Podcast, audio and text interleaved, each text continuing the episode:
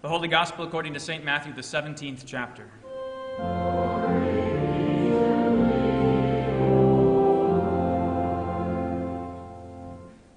After six days, Jesus took with him Peter and James and John, his brother, and led them up a high mountain by themselves.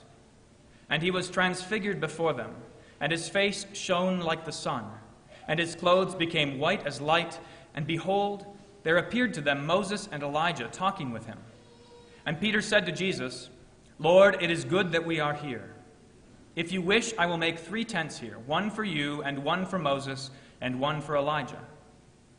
He was still speaking when, behold, a bright cloud overshadowed them, and a voice from the cloud said, This is my beloved Son, with whom I am well pleased. Listen to him. When the disciples heard this, they fell on their faces and were terrified. But Jesus came and touched them, saying, Rise and have no fear. And when they lifted up their eyes, they saw no one, but Jesus only. And as they were coming down the mountain, Jesus commanded them, Tell no one the vision until the Son of Man is raised from the dead. This is the gospel of the Lord.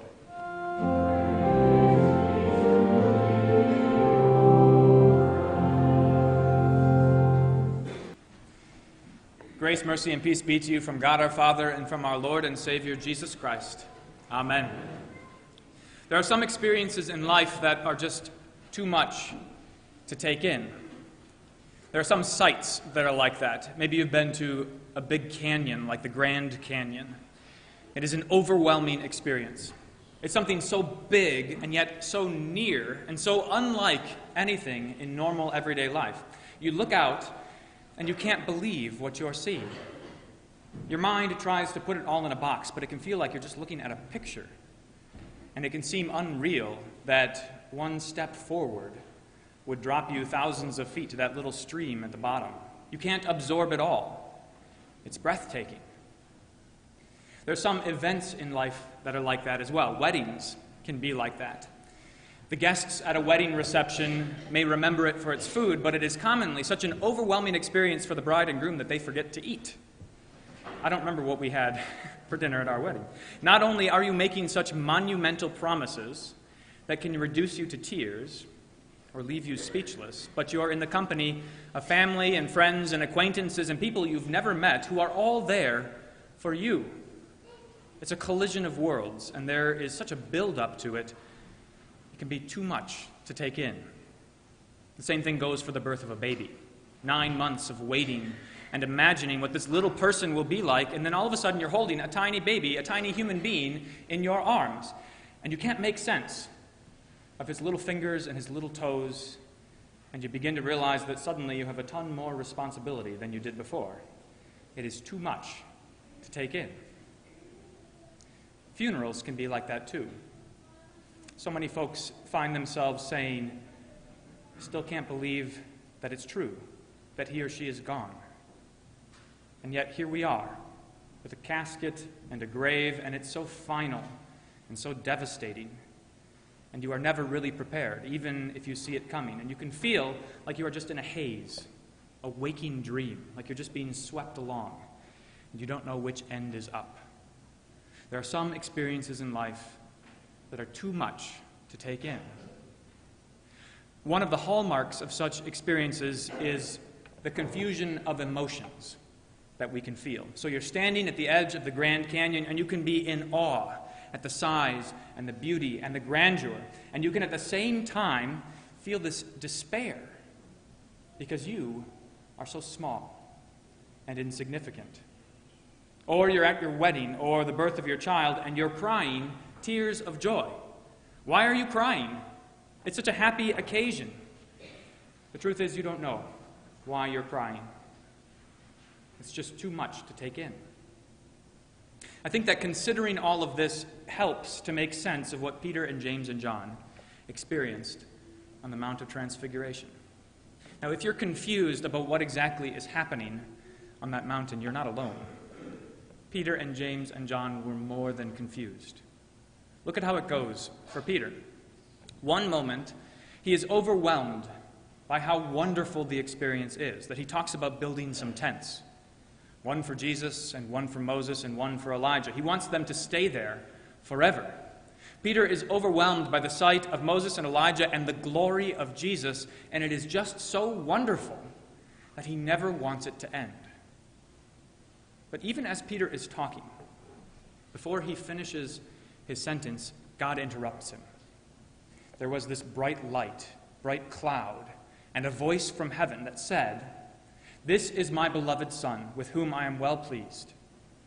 Listen to him. And suddenly the experience wasn't so wonderful anymore. Suddenly it was terrifying. Peter and James and John fell on their faces, and they couldn't bear to see and to hear what was happening before them. It sounds like that experience that Isaiah had when he was called to be a prophet. He had a vision of the Lord sitting on a throne, and he saw angels singing the Sanctus Holy, holy, holy is the Lord of hosts. The whole earth is full of his glory. And the foundations and the thresholds shook, and the place was filled with smoke. And Isaiah said, I am undone. Woe is me, for I am undone. He knew that the Lord was glorious. He knew that God, the King, was holy. But he couldn't bear to see it so clearly. I am undone, for I am a man of unclean lips, he said.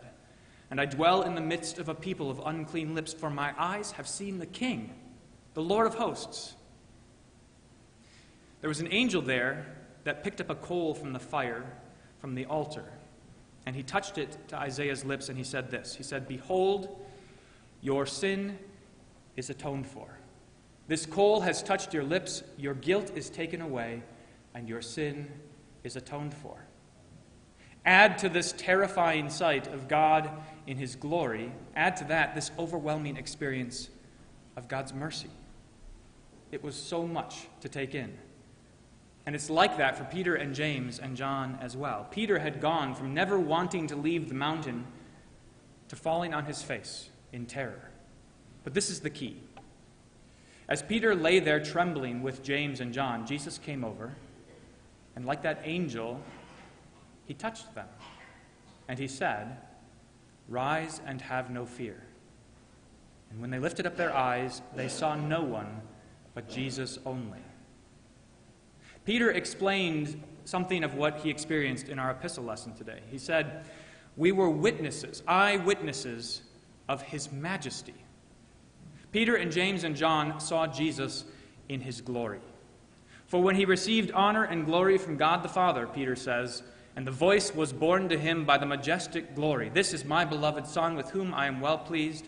We ourselves heard this very voice borne from heaven, for we were with him on the holy mountain. They saw Jesus in his glory. They had known him so far in his humility, bearing human flesh, having set aside the radiance and majesty of his divine nature. But now they saw him as we will all see him in heaven, glorified, shining like the sun, radiant white and full of light. And Peter thinks at first that he's ready to remain there forever. But then this voice comes from the clouds, and he discovers that he is a man of unclean lips. He is still in the flesh, he is still a sinful human being, and he is terrified. It is just too much. To picture what is going on here, I'd like to use an analogy that we've been using in Bible class. In Bible class on Sunday mornings, we've been studying the Gospel of Mark. And one of the helpful ways to think about what's going on in the Gospel is to imagine the world as a house built by God. God built the house and filled it with creatures and created mankind and called man to be the head of that house. He put everything in order so that life would flourish, and it was all very good. When sin entered the world, that order was destroyed. With Eve listening to the voice of the serpent, and Adam listening to the voice of Eve, and nobody listening to the voice of God, that beautiful house that was beautifully arranged was turned upside down. Everything was put out of place. Imagine what your house would look like if it were turned upside down and shaken about a bit and then set back in its place. There'd be furniture everywhere, your belongings broken and destroyed, holes in the walls, pipes burst, the electrical shorting out, nothing would be where it's supposed to be. And an honest appraiser would say that it's a teardown. That is what happened to creation. And that is the world that you live in. Now, you may notice that people really seem to live quite comfortably in this world. They don't seem to notice or mind that everything is out of place. And it's true. People become accustomed to the way things are, and so they don't mind. In fact, because our hearts are equally disordered, we even feel like we're right at home in this sinful world. It also helps that it is a world of darkness. Not only is everything out of place, but it is also dark.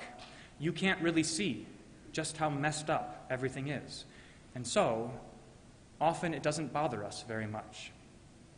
Now, it is really hard to go about in a house that is dark. You get a taste of this kind of darkness every time the power goes out in the late evening.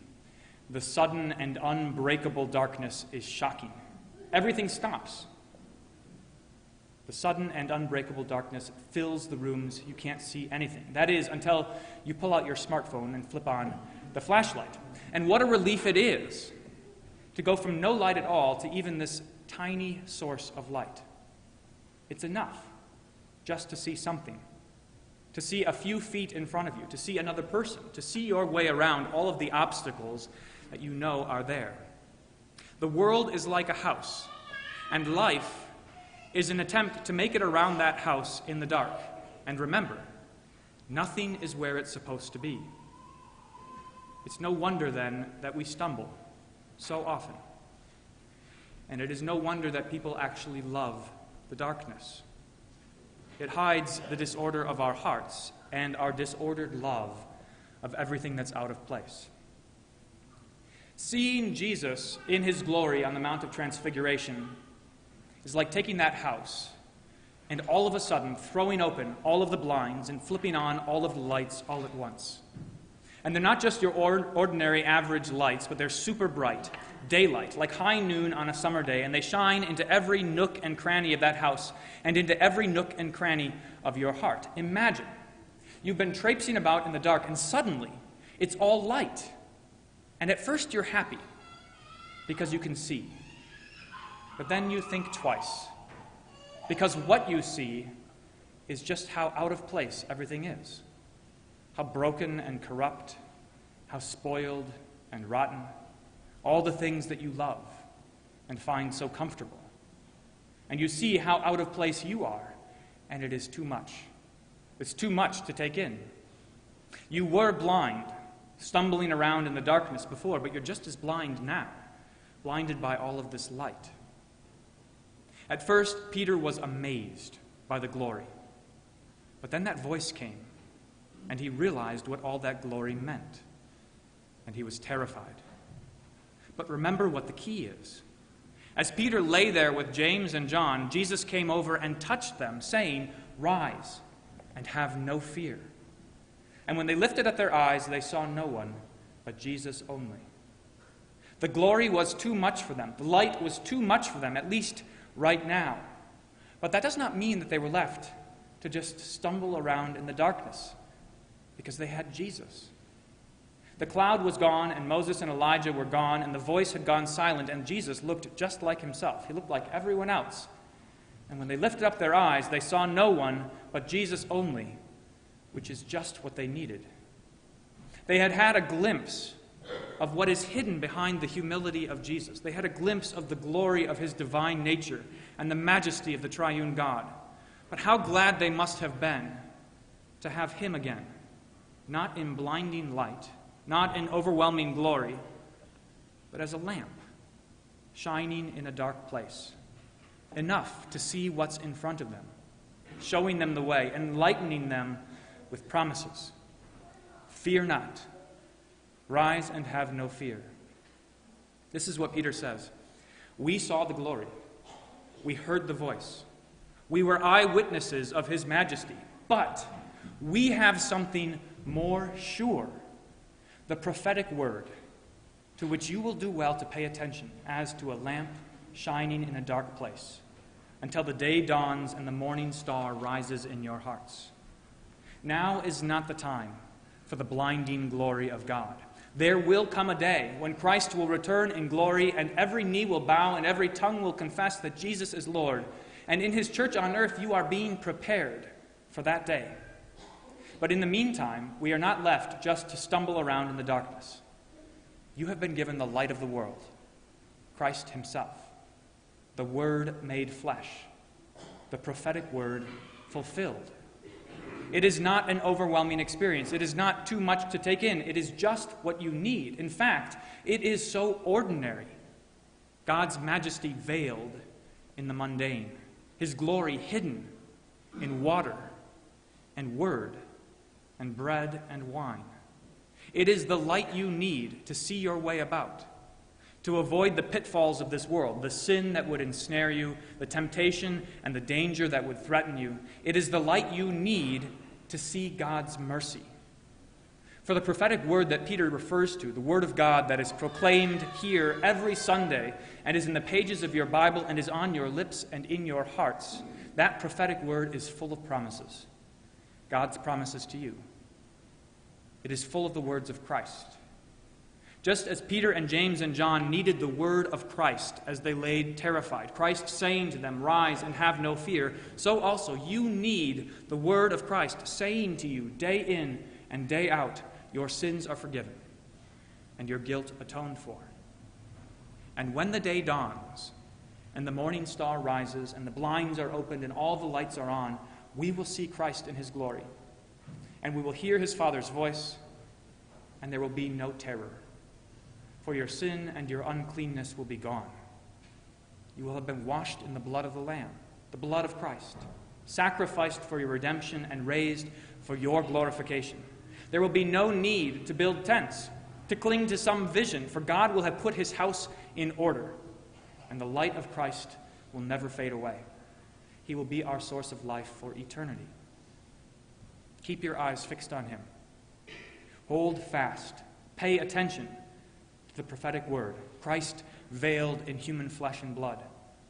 Hold fast to the words of Scripture. And look forward to that day when we say, with Peter and James and John, Lord, it is good to be here. And the peace of God, which passes all understanding, guard and keep your hearts and minds in Christ Jesus, now and forevermore. Amen.